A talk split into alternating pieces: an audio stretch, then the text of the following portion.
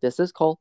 And this is Carly. Welcome to our podcast, Shrieks and Shivers. This week we will be reviewing Devil's Pass from 2013. Devil's Pass is about five Oregon college students traveling to Russia to investigate the Dyatlov Pass incident.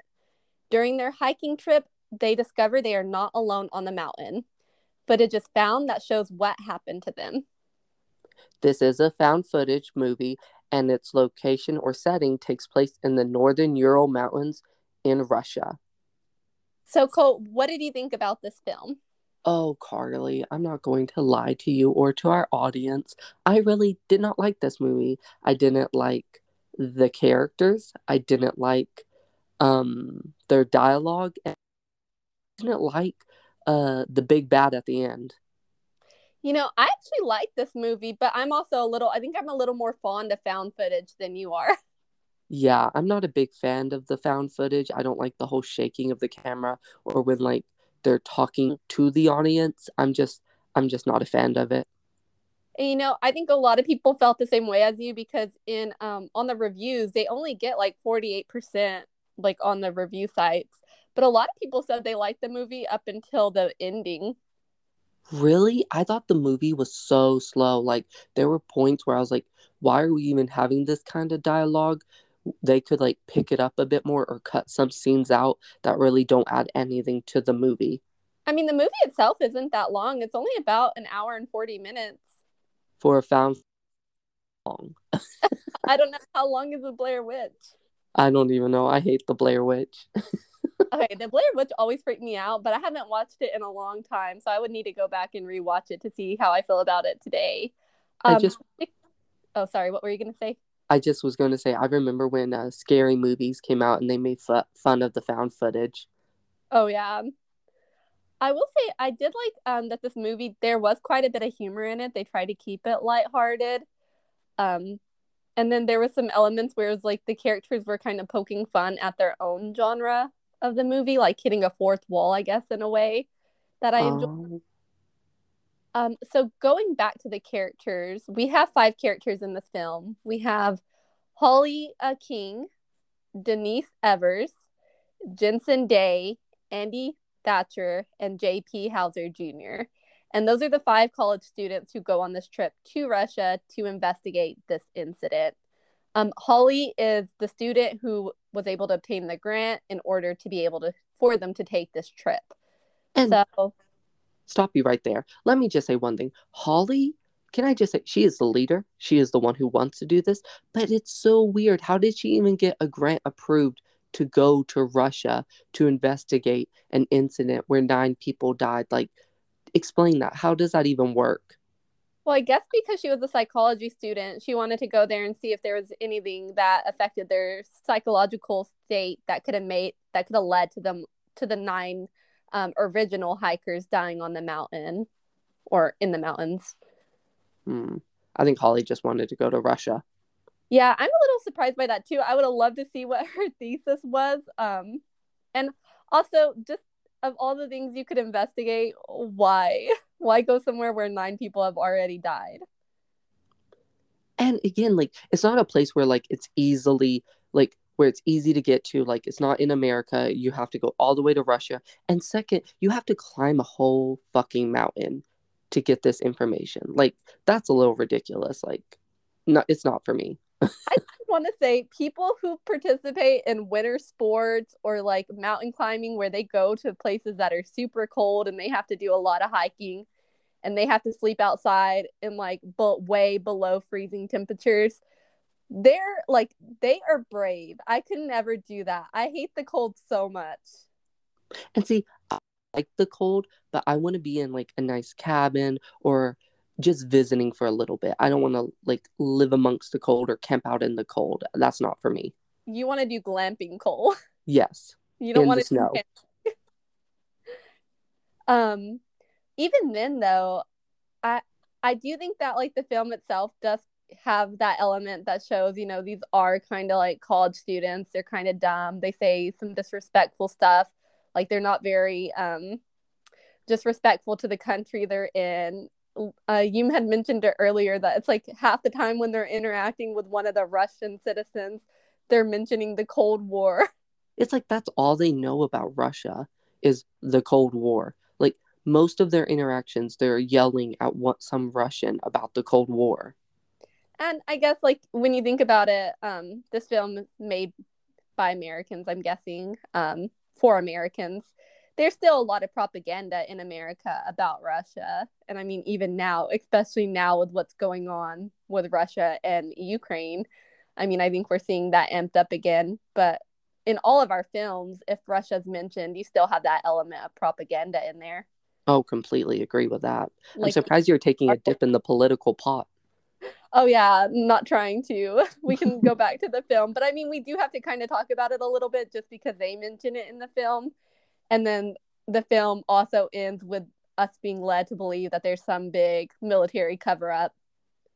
Isn't it funny that when like there is a movie in a different country, it's always about how their military is secretive and how their military is trying to create a weapon or investigate into creating a weapon in some sort. I mean, but if we honestly think about it, there are movies about that about the American military and the American government too. So I think it's like any big government, if there's something major happening, um, like aliens or some weapon of mass destruction or some weapon being used to create super soldiers. You know, you always see that in the movies where it's like the government will will keep it a secret or will go to lengths to keep that information from getting out. So I don't think it's just oh because it's happening in Russia. I think it wouldn't matter if it was just in Russia or another country. I see that. And I mean, I I still think that no matter what, though, anytime Russia comes up in American movies, you're always going to have that element of, you know, political propaganda or like really making the other country out to be the bad guy. True. Honestly, any American movie, when it deals with another countries, you're going to have a, like you said, that propaganda is going to be there somewhere. Mm-hmm. Um, I will say, huh? Oh, what were you going to say? No, no, you continue. No, you were speaking okay what i was going to say is um circling back to the beginning um when we're getting kind of getting introduced to the characters you know we meet holly and then the second character we meet is uh jensen and i loathe this character he is a character do I, I do not like and sadly he is a character that will stay with us till the very end um the first thing i write about him in my notes is white man jensen mansplaining he's an ass called a woman stupid. I mean, but as the movie goes on, Cole, was he wrong? He's still an ass. I mean, yeah, he can be an ass, but it doesn't necessarily make him wrong. And then we get our uh did you have anything to add? Honestly, um I didn't have a problem with any of the characters. I feel like they do a pretty good job of representing, you know, a young demographic who's still kind of immature. So no, I didn't. I didn't have any problems with them. Oh, I guess I'm the social warrior over here in my corner. Um, Denise, our third character, she is um I don't know what that um equipment's called that she's holding. It collects all the, the noise. Sound. I think it's a mic boom. A mic boom. I think you're right. Either way, I feel bad for her because like essentially Jensen all he can do is focus on is her boobs and that's immediately what i see when we first are introduced to denise is she's talking and then slowly zooms into her chest mm-hmm. so you gotta love that it's sexist but also you know there is the stereotypical frat boy kind of behaviors so um i will say i think it's interesting that at the beginning of the film when they're at the college it shows her holding the the mic boom or the sound boom a lot but then once you're on the trip, like literally the only people who do anything important is like the person who is filming, which I believe is Jensen, and then the person who makes them food, which is JP Hauser Jr. The other ones are just kind of there. Holly's always talking and getting recorded and getting blamed. yeah, I mean that, but we don't see her talk about her ideals or her theories at all when it in regards to what happened at this past it's mostly like jumping from crisis to crisis or weird incident to weird incident. True. And then um I don't know. It's just it's what what what do you expect? Denise to be walking around in the snow holding the uh, carrying that equipment? Like that'd be hard as hell. Also, I just want to point out that like in so many horror films or like psychological thrillers, movies like that, um, they always want to have the pe- the characters visit somebody like in a psychiatric hospital, Ah, um, health institution. And I mean, here in America, at least, you have to have like certain paperwork allowing you to do that because they can't just release information to you about that person. They just can't let you come in and visit them without having you like on an approved visitor list. I don't know if that's the same in Russia. Um, it could be, but the fact that they're like, let's go visit this person in this facility, and then they get angry when they're turned away and told no filming here, like, it's just funny. yeah, it's like they didn't even talk to anyone beforehand. They're not like, hey, I called and I asked, or they, it's like they were just like, hey, we're five Americans. We're gonna barge into your psychiatric ward and harass your patients. Yeah. And then like there's this random little old man in the window who has a sign in Russian, which they don't understand because they're Americans who didn't even try to learn basic Russian before going to another country. American. Um, but they just immediately believe that's the guy who they were trying to speak to. That could have just been a random dude telling them to fuck off in Russian. And even if it was, I mean, obviously it does turn out to be the correct guy. But I mean, my question is how did he know they were coming? How did he have time to prepare his sign? Well, what you don't know, Carly, is he's always standing there every day with that sign, just every day. And they have to pull him away from the window. He just he just has that sign up for everyone. It's it's not for the students, it's for the people coming into the facility. He's warning them away. and the students just take it as he's warning them away when really it's like no, it's for anyone who comes in this facility. He's like the food sucks here. Do you Stay- remember what the sign said? I think it was um beware or go away or turn away or don't come here, something like that. Oh, was- goodness. Um but moving on from that, so stuff really amps up once they're in the mountains, which I kind of like this because it is a little bit different than other horror movies, you know, where you have people like in the woods or in a house or like in a much more enclosed environment where your line of sight is kind of diminished because of the objects around it. Here, it's wide open. Like the only thing blocking your view is a mountain way in the distance. But I mean, you have like the white snow, everything's open. So you're not getting like the jump scare or like even the kind of creepy feeling that you're being watched. You know what I mean? Like the characters, they have all that space available for them to just look around and go, what's happening out here? And see, that's what I kind of like about the show. I mean, the movie, even though I'm not a big fan of it and I don't think it's that great, I do like that the element is kind of like, oh, it's like, it just feels like normal people hiking and then weird things start to occur. And then they're still kind of like, oh, maybe it's just like, it's nothing. And then as it slowly goes on, you're like, oh no, there is something out here with us in the wilderness, which honestly, in real life, that can happen. Like, you could be hiking and then there's something really be stalking you amongst the woods or amongst the snow. Like animals or something. Yeah, or even humans sometimes. Yeah, or humans, which we find out as this movie progresses, you know, there is an, an element of them being hunted by people as well as something else.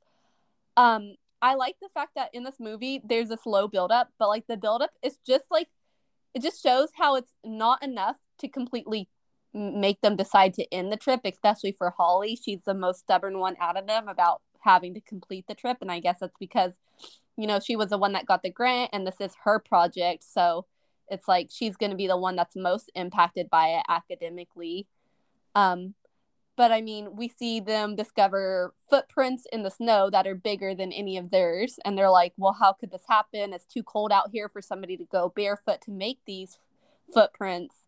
And these footprints are bigger than ours. And then we also see her find a tongue. And I feel like, honestly, if I found a tongue in the middle of nowhere, I don't care if it was like an animal tongue or like a person's tongue. I feel at that point I would be like, okay, it's time to wrap this up. We're I- finding body parts now. We're finding organs, especially weird organs. We just need to, you know, head back down the mountain, go home.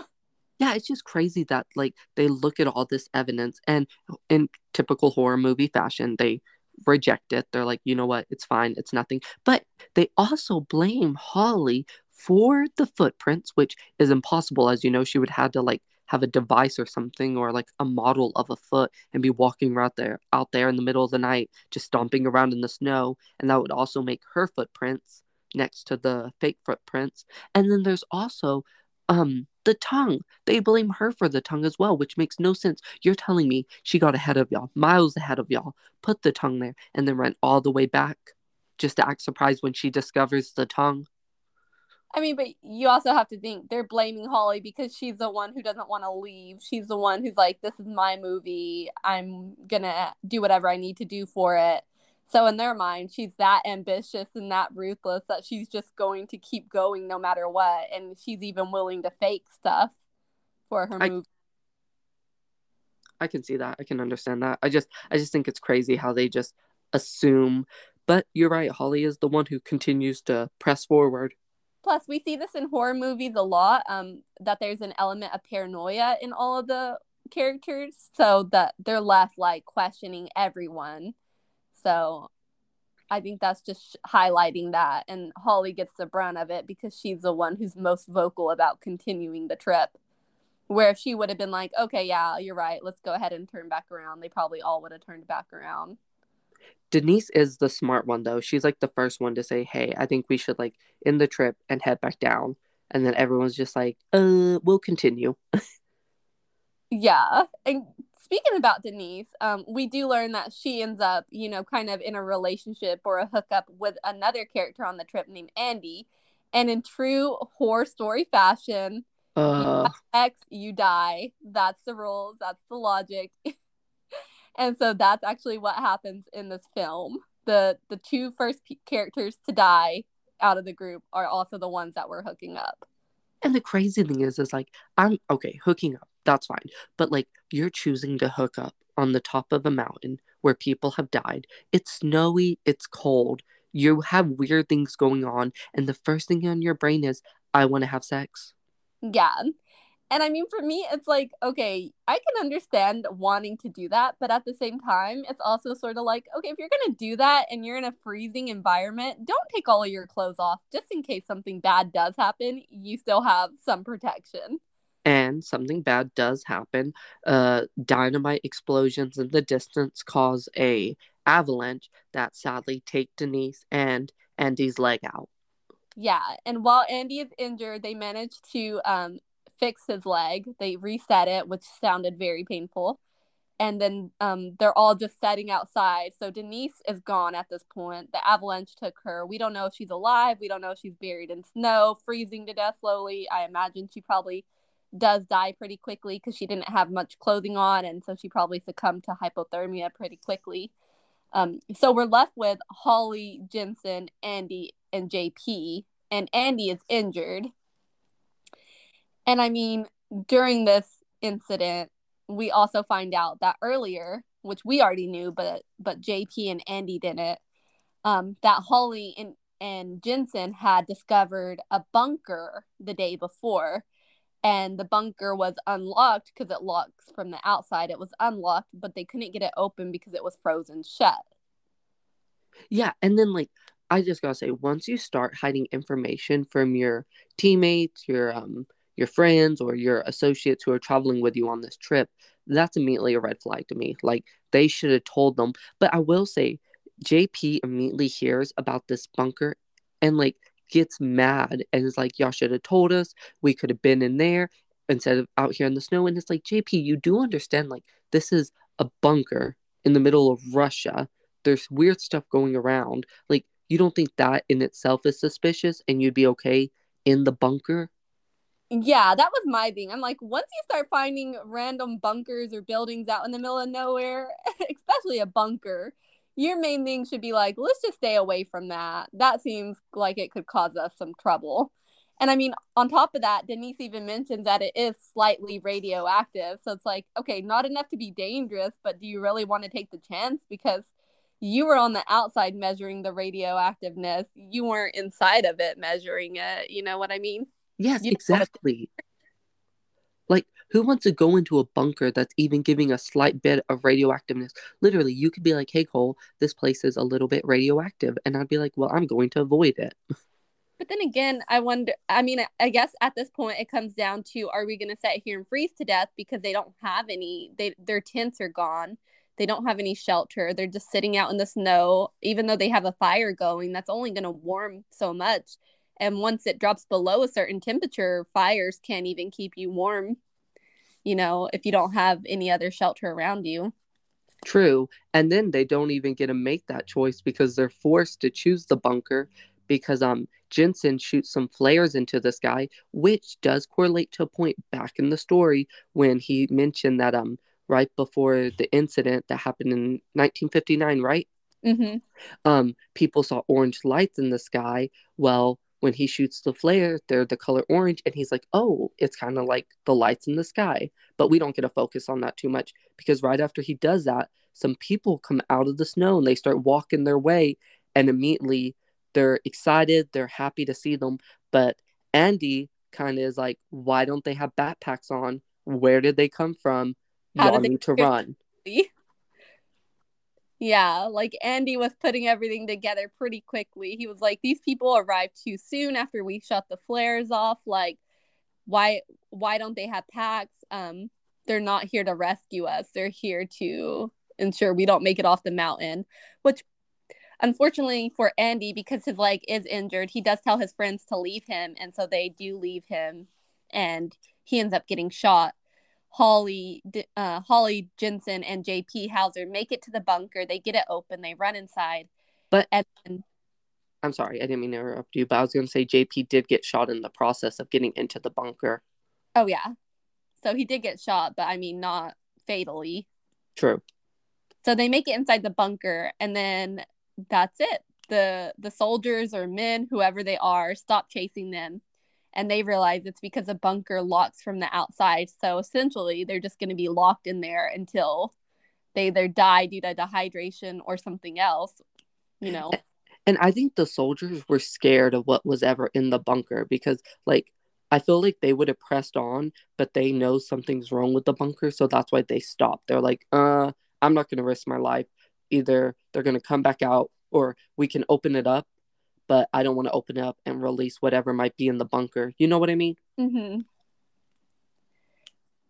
Um, So- and then going back, well, staying with the bunker, you know, once Holly, Jensen, and JP are in there, JP has to sit down because he's been injured, he's been shot, and so Jensen and Holly are kind of searching for a way out, and that's when they start to discover a lot of odd stuff in the bunker itself. It's almost like they've been in the bunker before. Like they find like um equipment and stuff, but they also find a video camera that's Jensen's video cam- camera. And when they play a video on it, it's them when they were trying to get into the psych ward. And so, just to clarify here, they have Jensen still has his actual video camera, and the video camera they find is identical to the one he has, and it shows like all of the footage they've captured up until that point, including them finding the new video camera, and then the new video camera's battery dies. Which let me just say, if that video camera had been there that long since the first incident, I feel like it wouldn't still be charged. You know what I mean? Yeah, which we don't we don't know until we don't find that out until later on in the as the series start. I mean, as the movie starts to wrap up, that that camera's been there that long. And as they're going through the bunker, you know, they're showing like all this paperwork they found, and it's talking about different um like experiments that the government's working on. One of them being like, what is it? Trans not trans- Teleportation. teleportation, which also somehow links into like time travel in a way. Well, I guess it's because like you're like since you teleport, you're kind of rippling through time and space itself, or you're rippling through space, but they did expect people to be able to teleport through time as well. And I mean, it doesn't really seem like based on any of the evidence in the bunker that people really have any they don't have any good control of it because we learn like you can go through time and space but when you come out on the other side sometimes you come out wrong Yeah, and we see that when they're in a place where they, I believe, where they kill off the humans who go, who are, who experiment through the teleportation device or the cave we discover. And when they come back, I think they transform into something else and they're killed off by the Soviet soldiers. Yeah, so we just see a bunch of skeletons stacked up, and even though they're still they're just in skeletal form, there does look to be something off about like their structure. Yeah, like their bones have mutated and transformed to be of something that resembles a human but isn't a human. Mm-hmm. And so while um, Holly and Jensen are finding all this paperwork, they hear JP screaming. They go to see what's going on, and he is being attacked by two mutant looking things. And then the mutant looking things, they leave JP alone and they go after Holly and Jensen. And the terrifying thing about these creatures, not only are they tall, long limbed, and horrifyingly screeching, but they can also teleport around you to try to attack you. And so my thing with that was like, yes, they were teleporting a lot, but like they weren't teleporting in a way that was helping them catch Holly or, or Jensen any quicker. Well, I don't think they really wanted to hurt Polly or Jensen because as we find well, I won't I don't want to spoil it. I mean you can spoil it. That's what well, we're I'm here we, for. what we find out is that this is Holly and Jensen. They are the monsters. So I don't think the monsters would attack them because, in a way, wouldn't that mess with the timeline? Oh, that's true. So it's like, in a way, they had to preserve, they had to keep Holly and Jensen alive. They had to kind of, they had to kind of force them into that room with the wormhole so that Holly and Jensen's only choice would be to go through the wormhole so that they could be reformed as these mutants. Yes, it's an an, an escapable circle. Like mm-hmm. they can't escape from it. Yeah. And kind of thinking about that, you know, that's kind of a theme throughout the entire movie is that Holly and Jensen have kind of been running towards their own ending.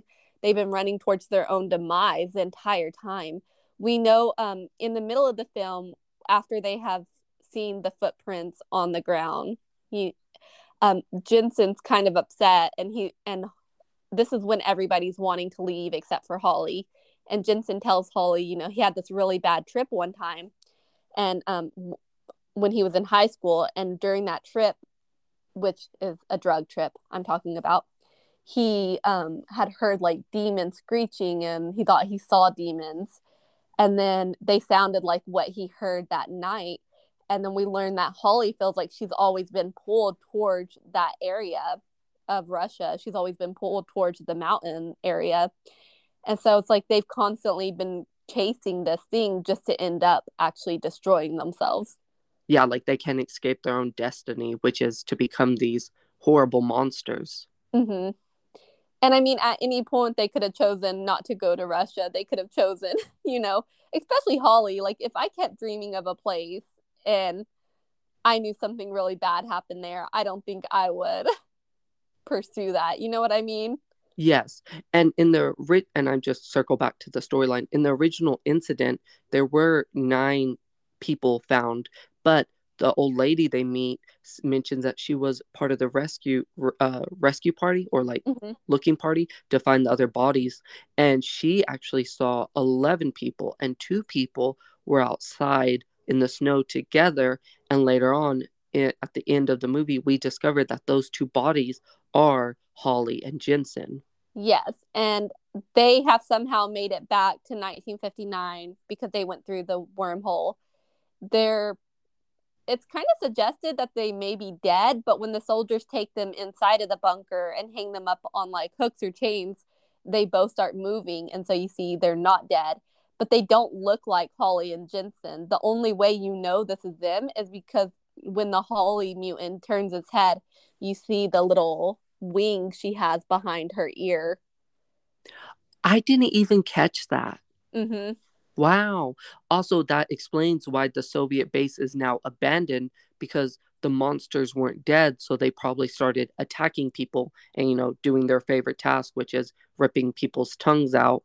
And so the Soviets abandoned it. So that's why in the future, when Holly and Jensen get up there, it's been completely abandoned and the two monsters are zipping and zooming about. Mm-hmm. I just find it interesting that it took them a little while to actually make an appearance once JP, Holly, and Jensen were in the bunker. Yeah, I do find it strange that like like they were around the tent, but then when they finally go to like their home essentially or their new home, they don't immediately pop up. But maybe they were waiting because, like, again, like we said, I think they're trying to push them farther into the base so they can find the cave and believe that their only escape is through the teleportation in the cave. I mean, maybe they can't make physical contact with Holly or Jensen. Oh, that's really that's a good point. Like maybe they have to keep a certain distance between them because they're actually are the same people or same bodies at, at this point. Um going back to this whole ideal of them like chasing their own demise though, it kind of makes me think of in um, House on Haunted, not House on Haunted Hill. Um, what is it? Hill House. Giving a little bit of a spoiler for Hill House. you know, we have um this this ghost creature that keeps making an appearance throughout that film called the Bent Lady. And by the time we get to the end of that series, we realize that the Bent Lady who's been chasing, you know, one of the sisters throughout her entire life is actually her so it's almost like the ghost was saying, "Hey, like this is how you're going to demise. Like this is how my this is how your future self is going to demise and your future self is me." Yes, except in um Hill House, the ghost was kind of trying to warn her, but it just really couldn't. So no matter how much it tried to like warn her, she still ended up following the path that led to her own destruction. And maybe that's the same for Holly and Jensen. Like maybe even these monsters, they're not even really trying to like push them into the cave. Maybe they're just acting on their basic instinct. Like I think maybe they're no longer human, so they're just more like animals and they're kind of like, You're in my territory, you need to get out of here, I'm gonna eat you. Mm-hmm. And Jensen and Holly just can't escape their fate. So of course, like as the timeline proceeds, they will go through the teleportation cave and become the monsters. Like it's just an unescapable circle of fate. Mm-hmm. I do want to say, um, going back to the the whole incident that inspired even this film, the Dyatlov Pass incident. Looking at that incident, there is some very interesting stuff that happens with the original nine hikers in 1959. Like if you've ever looked into that case or if you've ever heard anything about it, you know, you have these nine ski um, skiers. They've done a lot of skiing and hiking before. They go up on the mountains. Um, and then when they're actually found, their bodies are found. Most of them did succumb to hypothermia, which is what you would expect. However, there was three of them that did have like bone fractures that just are kind of left unexplained. I think, but like in the beginning, kind of like what the um their professor was it she a professor yes. or she like the head um what she was saying I think in a way like I think people want something like unexplainable so they can project their fears onto it. You know what I'm saying? Mm-hmm. But I mean, I don't think I don't think that this is unexplainable because people want something unexplainable. I think it's unexplainable because it hasn't ever really been able to be explained. Well, some people are saying now, doing further research into it, they're believing the, some people believe it was a hellstorm or like sometimes up in the mountains. I don't quote me on this. I don't look. I didn't look into it that much, but like sometimes like icy hell will form and it's so large that can literally like bash your head in. I mean, that's an interesting theory, but I would have to wonder. Okay, you have nine people, and only three of them ended up with like fractures, and the rest were just hypothermia. So how did three of them get hit by the hell and the other six didn't? Especially and, when they're all outside. True. And there is the one person who did have their tongue, their tongue was no longer in their mouth and their eyes were gouged out. So I don't know how you explain that. Maybe birds? Yeah, I mean the thing about missing like body parts like that, especially off of like a body, a dead body, is that you could always say scavengers came up and like started picking at that body. That just seemed crazy for the tongue to be removed. Yeah, but I mean, sometimes like the like softer tissues are the first things that kind of go. Like how um there was I read this article um a few months ago about how you know, feet and shoes kept washing up like on the I think it's the Washington coastline and they could not figure out like why these feet and shoes just kept washing up, but none of the rest of the body would wash up. And they thought they had a serial killer or somebody out there doing it. But what they were actually saying is that if somebody drowns and they sink to the bottom, you know, you got a lot of creatures, animals at the bottom of the ocean or even like in just normal water, but mm-hmm. this was the ocean. You have creatures at the bottom of the ocean that will start picking and they'll go through all the soft tissue pretty quickly. And so what happens is they'll eat away all at the ankle area and then like the feet will come will become unattached to the body and float back to land. Oh, you gotta love that. yeah, I thought that was really interesting. So I mean, you know, what you see, nature nature has a way of decomposing bodies. Like, well, you know like, what? What were you, you gonna? Say? I was gonna say, you know how I work in animal control. We sometimes, sadly, people will pass away with their pets in their house, and you know, if those pets are hungry enough, we've seen it where they have ate off um people's faces or even ate off like fingertips, and sometimes we even had a dog who, like, I believe, ate um a man's private parts off Oh man, that would be hard to deal with. Yeah, but you know, they just they're like, I need to survive. This is a rotting corpse in front of me. I'll consume the meat before it goes bad. Yeah. And when that happens, um, I thought I had heard that like well, I'm not gonna go that way. Um, kind of going back to that ideal, maybe the reason the mutants attack JP and start to try to eat him is maybe they're starving. Oh, that is because there's not a lot of people up there. So when people do show up, they have to act fast to get some food. Mm-hmm. But it still doesn't explain why there was when JP and Hall JP, I mean Jensen and Holly were searching through there. They discover a corpse, and it's kind of like tied to a table, wasn't it? Um, are you talking about the military personnel? Yes. I don't think it was tied to the table. I think it was just like on the table, like the way you would see an autopsy about to be performed. Okay. Do you think the monsters of Holly Jensen monsters are the ones who did that?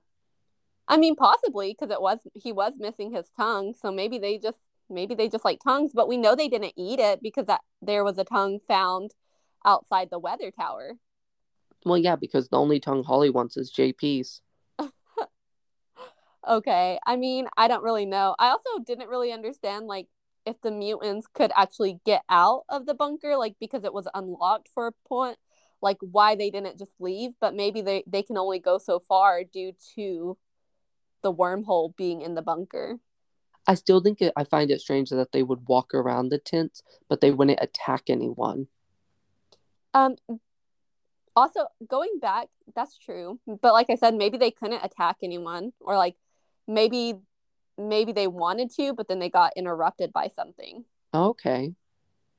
Um, and then going back to just when they were getting to the spot they needed to be in, Holly and them even mentioned that their time was messed up. Like they made it way faster than they should have. So maybe the wormhole kind of affects all the time in that area. Oh, so maybe, well, I was going to say maybe like their tents appeared where the people from the first incident were walking, but it wouldn't make sense because those were barefoots in the snow. Mm-hmm. But that would have been cool if they had like footprints, like they saw like a group of people walk past them because like the time anomaly was affecting the time. You know what I'm saying? Oh, that's an interesting theory that maybe the footprints in the snow weren't any of the five hiker five American hikers. Maybe it was some of the nine Russian hikers from the past. Like maybe time was like was like melding or converging. Yeah, like those two parts in history were touching one another. Yeah. That's interesting. I didn't think about that. That's a good theory. Yeah, but sadly they the footprints were too large for humans and they were um barefooted. So Cole, is there anything this movie could have done differently that would have made you like it better? I don't think so. I'm just not a big fan of like found footage and I get that they're college students, but I don't like that whole misogynistic attitude. I will say, like, I love how everything ties in well together. So, while I may not like the actors or the acting or the like the found footage kind of genre, I do like how no matter what at the end everything kind of made sense and if i was to watch it again i could probably find more scenes that connect to one another so i think they did a really good job at like making sure all the points connect at the end. I would agree to that. Um, I also think you know, I feel like I mentioned to you, I mentioned this to you before we started recording earlier, but a lot of people when I was reading through reviews and stuff about this movie, they liked it up until the very ending. And I just think it's really hard to start a film off as like found footage, um, just a typical horror movie, and then at the end do the twist where it's like, oh, it's a sci-fi. There's a sci-fi element. Just because sci-fi is something that's really hard to pull off to begin with, and a lot of people can like get confused by it or not really like want to engage with it. So I think that if it had left off the sci-fi element, and uh, if it had ended with just Holly and Jensen being stuck in that bunker, not able to get out, and then that's where the film ended, I feel like more people would have liked it. Um, I just think it was like such a big twist at the end that a lot of people didn't know how to take it. Like, you kind of want your audience to know where the film is going. Most mm-hmm. audiences don't like when there's just this ginormous twist that comes out and doesn't really seem to be connected or or they weren't kind of led in the direction. Does that How make did, sense? Yes, that makes sense. How did you feel about the twist?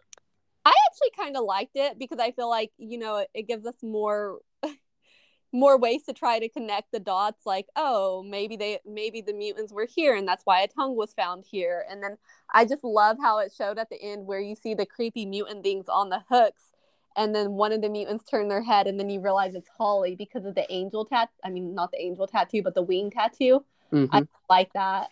Um, but I'm also okay with big sci-fi twists and I'm also a sucker for like timelines or anything that deals with time and space being messed with. So I agree with you. I liked the twist at the end. I didn't have a problem with it. I honestly felt like that's what kind of was the saving grace. Like that's what saved the movie for me.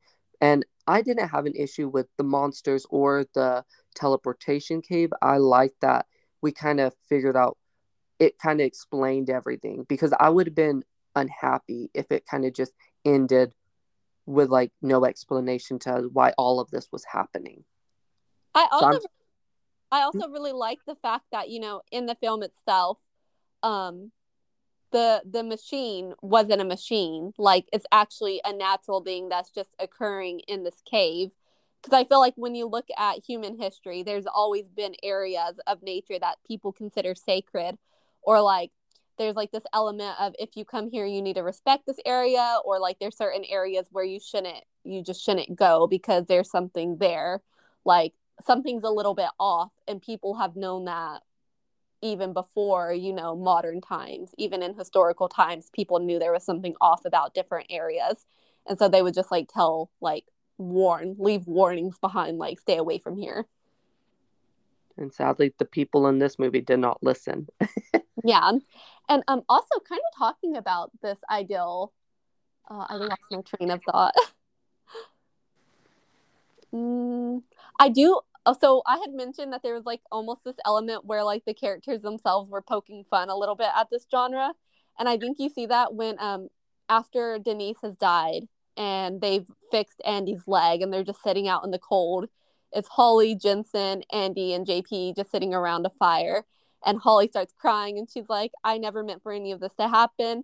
And JP just makes kind of the smart alecky response of, you followed like a guide, a plan that got nine other hikers killed. Like, what did you expect to happen? And it's true. Like, how did Holly expect that, like, to do this, like, step by step, like they did? How did she not expect something to go wrong? And it's, it's just, I like that he calls her out on that and that he does kind of like throw some punches at this genre and um, I also think JP and Andy were like the only experienced hikers in their group. Like Holly, Denise, and Jensen were all kind of amateurs. So it's also weird that they didn't have like a guide, like an actual guide from that area leading them. Which, thank God, I would feel so bad for that guide if he was to die or she was to die with these Americans. I mean, but in that instance, I feel like the guide would have either had them turn back around or like given them a warning. And if they didn't listen, then the guide would have just left them. No, true. I just, you know, um, Andy and JP were setting up those tents the whole time. Like, true. And JP was also the one cooking. I do have to mention though, like his dehydrated food sounded better than I was expecting. Can I just say I find it so funny? Like after sadly after Denise has passed away in the avalanche, or we believe passed away, and they're just sitting there, and Andy's laying there with a broken leg, coming in and out of consciousness. Jensen um is like, we have to have blueberry pancakes. It's like Oh okay, Yes, I thought that I thought that was so freaking bizarre, Cole. Like that I actually like that scene, I was like, wait, maybe I'm mixing the scenes up in my head because they're they're just seem kind of cheerful in that instance. Like, what do you want? Blueberry pancakes or macaroni and cheese? I'm like, your friend just died and your other friend is laying here with a broken leg and he can't get better. And you're sitting here joking about what to have for breakfast. I know in horror movies you really don't get time to like um not horror movies but in these kind of genres of movies you don't really get a set and be like kind of mourn for the dead you just got to move on you got to keep going Mhm. um, I also have questions about how the footage was found because last we checked, all their films and stuff is in the bunker. So how did anybody find that? that is so true and i like i said earlier i believe the russian soldiers or government is too afraid to go into the bunker so it does that that doesn't make sense how they got that footage Yeah, and then we find out that hackers were able to steal it from whoever had it. So if it was the military that had it, the hackers were able to steal it from them. But my question is, nobody was going in that bunker. yeah no one So I'm just curious about how that footage got out. look at you poking holes in the movie Yep. Um, so overall, Cole, how would you rate the film out of five stars? oh i'm gonna give it uh three 3.0 three out of five I'm gonna give this movie a four just because I did I do like found footage films. I think they're interesting. Um, I feel like overall, even though the characters were annoying, I feel like they fulfilled their roles pretty well, and I feel like it did leave me with a lot of questions. I liked the scientific twist at the end, you know, the sci-fi twist. I like time and space stuff. I think it's kind of creepy to think that like time and space can merge or quantum entanglement, whatever you want to call it. Yeah. Um, so overall, I liked it. Yeah, and I agree with you. I believe that's what kind of bumps it up from a 2.5 is that whole ending. I really did enjoy the ending. and I like the uh, fact that you know this movie is came around due to an actual incident that did occur that you can go and investigate like and watch you know videos on and stuff it wasn't just a completely made up incident My only issue is that is when you do take an, a real incident from real life, you got to be cautious with it because like they did have to manipulate the history. They added like a 10th hiker, they added like people who weren't really there. And you know, sometimes in a way, I feel like that soils the true story. yeah and i can see that a little bit um i guess it's just with any work of fiction like when even if it even things that take element of real life to them there's going to be a little bit of like storytelling to it I agree. Um, so if you were ever to go into a cave, Cole, and you saw something like that, would you continue down a tunnel? Well, Carly, you first have to think that's assuming that I would go into a cave where there's weird portals. But also, if I was t- like sleeping somewhere, whether that's snow or just normal grassy play, uh, like a normal uh place with no snow. First of all, as soon as I see footprints or see that someone's been walking around my tent at night, I'm out of there. I'm going home. You won't. We you won't already find me know in that any you're cave. not going to go camping. You're going to go glamping. I think I've only known you to actually camp twice in your life, and both times were miserable for you. I actually enjoy camping. I went camping one time at Lake Nasty Water, and it was very enjoyable. Cole, that that name of that water does not sound good. it was actually fun to swim in, but then I got a ticket because I had a glass bottle, and that made me very annoyed. Well, you should follow the park rules, Cole. Uh, they didn't post the rules anywhere, but a police officer or whatever they're called, park ranger with Park- tight, tight shorts, wrote me a hundred dollar, over a hundred dollar ticket. Well, you shouldn't have had a glass there. Um, but Cole, we've been to some interesting places. I mean, we went to the Carlsbad Caverns. Obviously, there's not like a lot of superstition that I've heard of about around that, and you just you follow the whole, you know, the pathway down so you don't get lost or anything. And there's always a ton of people there. Like each time we've gone, there's been a lot of people. And then we went to American Stonehenge. That place was interesting. That place was interesting. That place was really nice, and I love the history behind it, and I love how they are preserving it. I will say they did try to, which I didn't enjoy, but you know that's going to happen anywhere you have a historical site. I mean, especially if it's relying on the money of like tourists, they kind of have to have something to draw people in, or else people just drive by it without a second thought. True. Um, I do think that when I was looking at films, I mean, and research about the Dyatlov Pass incident, there was something that was mentioned that I thought was crazy. It said there's a theory that the wind there blows at a certain level, like there's a certain decibel sound to it that will actually drive people crazy. And see, you know what that's telling me? People shouldn't go up into the mountains. People should leave the snowy mountains alone. Don't go hiking or climbing or whatever it may be called. Don't go to Mount Everest. Leave it alone. Leave the mountains alone. Just stay down in the valleys and in the plains and near the ocean. Don't go up into the mountains. But I mean, also, it, it makes you think, you know, about how a lot of paranormal hauntings, when people think their places are haunted, they'll have people go in and check it out. And a lot of times it's not an actual haunting that's going on. What they found is like if a building isn't completely stable and it shifts a lot, or if like, you know, there's just little things off about the building, um, like structurally, it can actually make people think that there's something bad happening there or give them a bad vibe about the place because we like intuitively we pick up on that like and we think well there's something wrong here but we don't see anything wrong because to our eyes everything seems fine. So our brains kind of compensate that by going oh it must be something paranormal. It must be something spiritual because i can't see what's wrong you know when actually yeah. it could just be like the building the foundation of the building's not completely settled. It just goes to show you how our brains are so like they'll try to make a connection anywhere to make it make sense even if it's kind of supernatural or paranormal and I mean, it also just shows like how deep down, even though we do use logical thought and we can be very rational, we're also still very animalistic and we still have those instincts of, oh, you know, this building could cave in, even if that's not likely. Our animal side is like, this place is shaking a little bit at, at a subconscious level. We're picking up on that and we're like, oh, there's something wrong here. So we're in a constant state of anxiety. When, when's this going to collapse in? And our logical mind is like no nothing's wrong here. So it tries to rationalize it by going well maybe there is something wrong here. Maybe something is off. You just gotta love that animal part of your brain. Mm-hmm. high alert all the time. Yeah. But i i don't know. I also think it's interesting just to look at like different natural places that are considered like sacred or like where people are told to stay away from.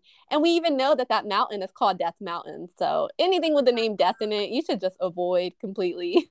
Well, you really have to understand like how much we don't listen to people who originated from those areas who originally lived there who have the stories who have the tells and who give the warnings and how we just it's kind of like that human mind of support um like of not coloni- co- like colonizing but you know like oh i don't care what you say i'm still not going to respect you or your beliefs or your how you hold the land to this um sacredness. I'm still going to trample all over it. And sometimes that does bite us in the butt.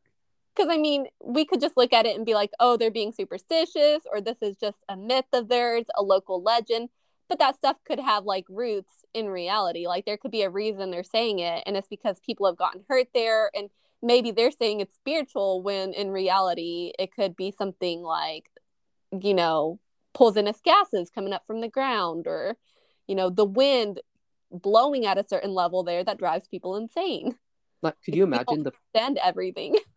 Like could you imagine when people like colonizers found the yellowstone national park and they didn't listen? And i wonder what happened to those people who decided to step into the pools of water or even how some like some pools of water you know there's different times where they can be you know you can go into them and swim not necessarily in yellowstone but like you know there are bodies of waters where sometimes it's safe to be in them and then other times you know the water could heat up rapidly due to underground vents and then it's not safe for you to be in it. So it just depends.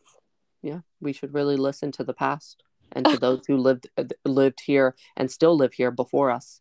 I also think um because we talked about this a little bit, it doesn't it relates to the movie in some way because you brought up the theory about, you know, how there can be hell that forms on the mountain and it'll drop down onto people and hurt them. Mm-hmm. Um, I think natural phenomenons like that are really interesting. Like once a long time ago, I watched a documentary about like two brothers and they were young like they were in their they were in their teens they were hiking up a mountain that they had hiked all the time. It was like in their hometown so you know pretty normal for them to go take a walk up it.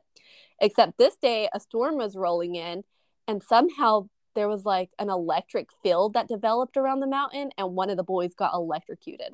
Oh my god, how sad and And how it's like- scary of nature. those you don't always like we don't really always understand those events. Like it's just crazy that they happen. Yeah, isn't there an event like called ball lightning that we still really don't understand? Oh yeah. Yeah, I've seen uh videos of that and it's really creepy looking. Like if you were just outside at night and you saw that happen, you would definitely think, "Oh my god, it's the end of times or there's something a ghost out here or a demon or alien, something is making this odd thing happen." And you know, that's what like I believe a lot of natural phenomenons or things that happened way back then before, you know, like we were more scientific or put more science to these things. Like people created stories and created beliefs and you know, that's like it kind of explains some of the things when you read like these old legends and tells. It makes you wonder. Yeah. Like there's a lot of a lot of myths are based on trying to explain like the natural world and natural phenomenons because they didn't have the scientific understanding at that time that we do. But even now with a lot of the scientific understanding we have, we can't always explain stuff. Yeah, and I think why that's why you got to have a balance between the two. You Yeah. got to look at the science, but you also got to look at the history, the people, and the the stories and how they tie into that science. Mm-hmm. Oh my goodness, we've been talking for a bit, KK. So I guess that's really all I have to say about the movie. Is there anything else you want to say?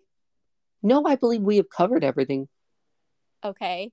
Um, and then next week, we're not going to be reviewing a movie. We're going to be just discussing about like stuff that scares us in general, or is there something in mind that you want to discuss? I think um we'll probably when we start that episode we'll kind of focus on the topic. We'll can think about it over this week. But um next week we will be entering February, so we'll um like KK said, we'll this first week of February we'll talk about we'll pick a subject to talk about stuff that scares us or maybe even stuff that relates to the month, but we'll decide that this week. But February will be our month of horror Valentines. But for the first week, we're not going to be reviewing a movie. No, but for the the next three weeks after that, we will review movies. Okay. Okay. Well, thank you guys for listening. Um, if you like this, make sure you tune in next week. Yes, please tune in and join us. Thank you. Bye. Bye.